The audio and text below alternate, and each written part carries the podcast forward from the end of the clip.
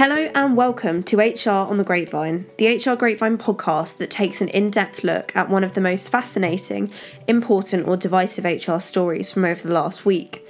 I'm Sophie Parrott, online editor at HR Grapevine, and each week I'll be joined by a different HR journalist as we explore the contemporary practice and most pressing debates in HR within a 10 minute podcast. So, join me as we properly pick apart what it means to work in the people function.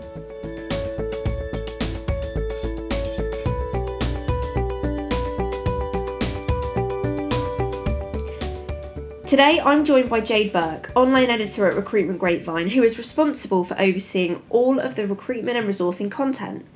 But not only that, she's got a nose for a great HR scoop and tracked down two of our splashiest stories last month, including a cover feature interview with GHD and a controversial feature on whether or not lipstick should be banned at work. So, welcome, Jade. Hi, guys. Thank you for having me today. In this week's podcast, the story that we've chosen to unpick is one that we titled is this the most extreme work routine ever? So, in a nutshell, the story is about a development manager who took to LinkedIn claiming that he starts at around 3.30 each day. Um, breaking down his early morning routine for LinkedIn, he says that before he leaves work, he obviously gets up at 3.30, crams in a wealth of activities such as meditation, breath work, content creation and consumption, Qigong body movement, and a physical workout as well. Um, so not only was this one of our top performing stories, it also shone a light on some core HR issues, including flexible working and burnout. So, Jade, what are your thoughts on this story from a flexible working perspective? Yeah, certainly it's very interesting. I myself couldn't imagine getting out of bed at 3am to kickstart my day, that's for sure, but purely because I enjoy sleeping and getting at least eight or nine hours in a, a night, yeah. Um, but obviously, this individual's routine certainly is something to marvel at. I would only worry about the impact it could possibly have on his mind and body. Mm. Potentially doing that every day could be quite damaging in that in that sense. You know, he goes on to say that he get walks out the door at seven thirty a.m. So I would then imagine he's got a whole day ahead of him, like maybe an eight or nine hour working day. So it's quite a long period of time to sustain having Absolutely. woken up that early for sure. And this just screams to me that perhaps a better work life balance may be needed so that he could still enjoy his own hobbies at home during the working day rather than having to wake up at the crack of dawn just to cram mm. them in, for example. I mean, according to the Gov site online, it does state that employees can apply for flexible working if they've worked continuously for the same employer for the last 26 weeks. So to me, this sounds like would be actually a great option for yeah, this person ideal. because he could then perhaps maybe start work earlier in the day so or work from home for example. So he could do these during the day while whilst working and exercise while working is, is a great great um, thing to do.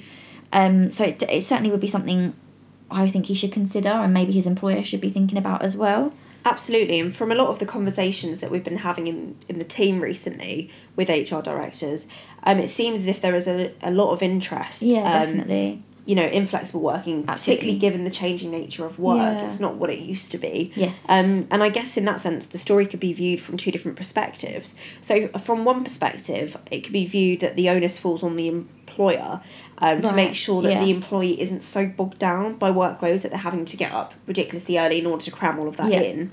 But then again, on the flip side, is it the employee's fault for taking on too much in their personal life that it's actually intruding on their professional yeah, schedule? Absolutely. You know, either way, having this always on culture um, and kind of like the concept of tradition, you know, modern day um, side hustling can be damaging to well being, particularly if it's sustained over a long period of yeah. time.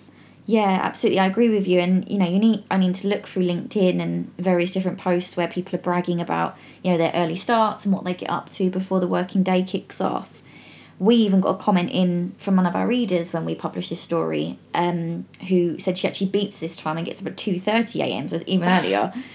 Um, she wrote into us saying that she gets up at two thirty a.m. most weekdays so she can walk mm. or run with her dogs ride her horses and things like that and that's all before she she starts work at 7.30 again it probably sounds like a very long working day for her but she does reveal to us that she does this out of a necessity more than anything because she wouldn't be able to fit anything everything else in around her working day but she does go on to tell us as well that she loves the early morning solitude and she enjoys feeling energized mm. before the working day kicks off which this provides her with.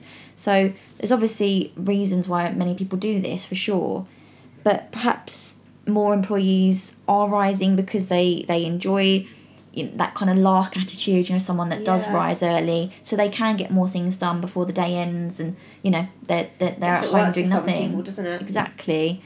Um, for sure, I think this puts a spin on it for HR that they should be putting in place different methods to support those employees because there are clearly are so many of them in the workforce today. Mm. Before today, speaking with you so far, I had a look at some research by Extentia Group um, alongside an agency called Censuswide earlier this year, and they asked over 1,000 indoor workers about their working habits, including when they felt more productive and things such as that.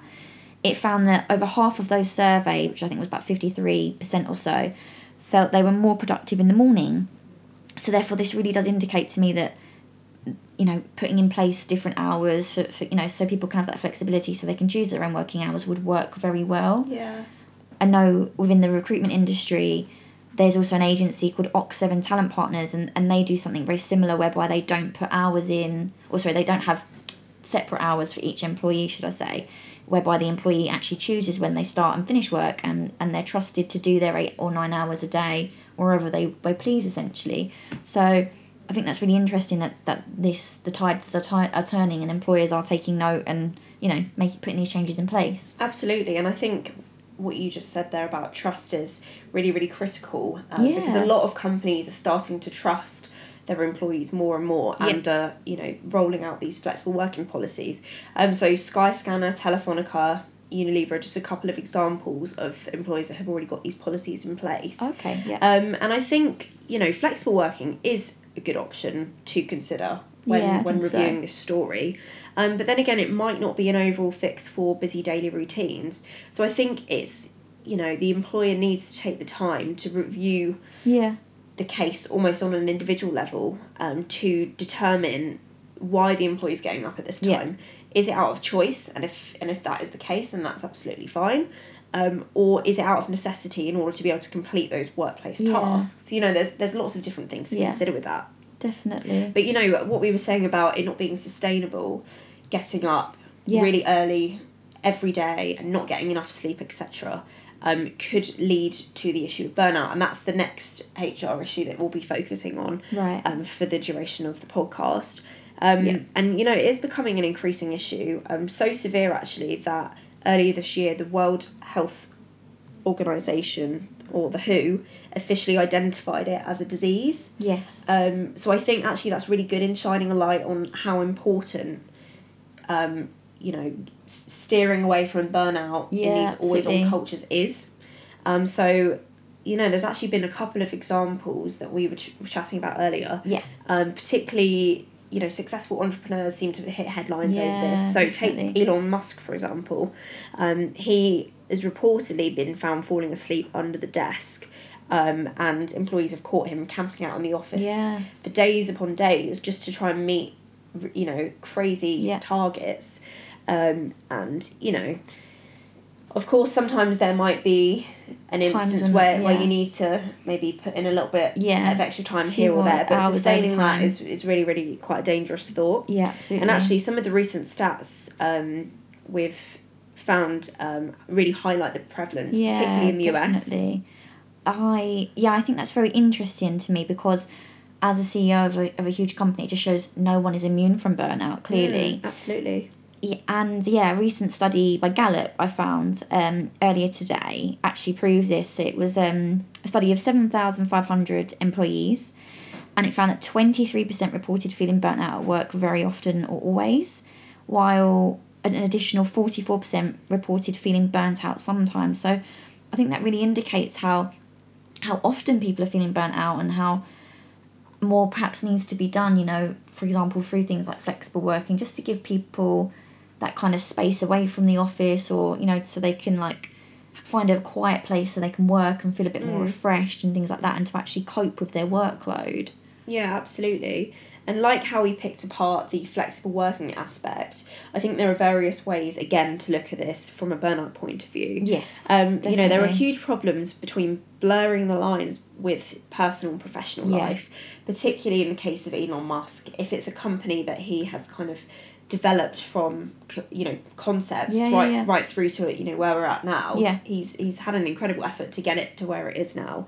Um, so of course you would be more, um, I guess, willing to put in the extra hours yeah, and I suppose so. Yeah, even if it's going to have a huge impact on your actual Yeah. well being. because I guess it's his company. Yeah. He founded it, so But then again, you know, HR could step in and have the chat, offer some kind of support mechanisms to yeah, prevent burnout and to kind of help them get back on definitely back on track of their well-being but then again you know the problem becomes more complex if the employee is senior particularly if it's someone that's heading the company Yeah. and sat in the driving seat um, because they they may feel that they're not burnt out Yeah, yeah. even if everyone else is saying otherwise um, so i think you know hr having that intervention and trying to stamp out early signs of burnout Yes, before it's too yeah, late yeah. is not only you know imperative for the employee it's an actual business necessity as well Yeah, to keep the cogs turning so Yeah, I think that's essential for HR to. I mean, they're the people function after all. They're there to look after the people. So, without HR having that kind of, I guess that stance on it and to to actually highlight burnout as an issue that does happen, um, it would- it would be detrimental to the business, to the people in in the business as well, and ultimately they are the ones running it. So it's essential for HR to to get that right, I think, and to really take a look at it and and be active in their approach. yeah absolutely so i mean we've we've picked apart two core hr issues there flexible working and burnout Yes, and you know definitely. From the conversations that we've just had not only that but also the stats highlight how important Yeah. it is for employers to be taking flexible working and you know burnout seriously Yeah, definitely. unfortunately that's all we've got time for today so thank you so much jade for participating No problem at all. Thank thank you so much for having me. It was a pleasure to take part in the first one. HR Grapevine wouldn't exist without your continued readership and engagement with our content, whether that's through daily newsletters, monthly magazines, webinars, live events, or market leading research papers. So, to find out more or to sign up to our daily content newsletter, which also showcases solutions and answers to best HR practice, please visit www.hrgrapevine.com.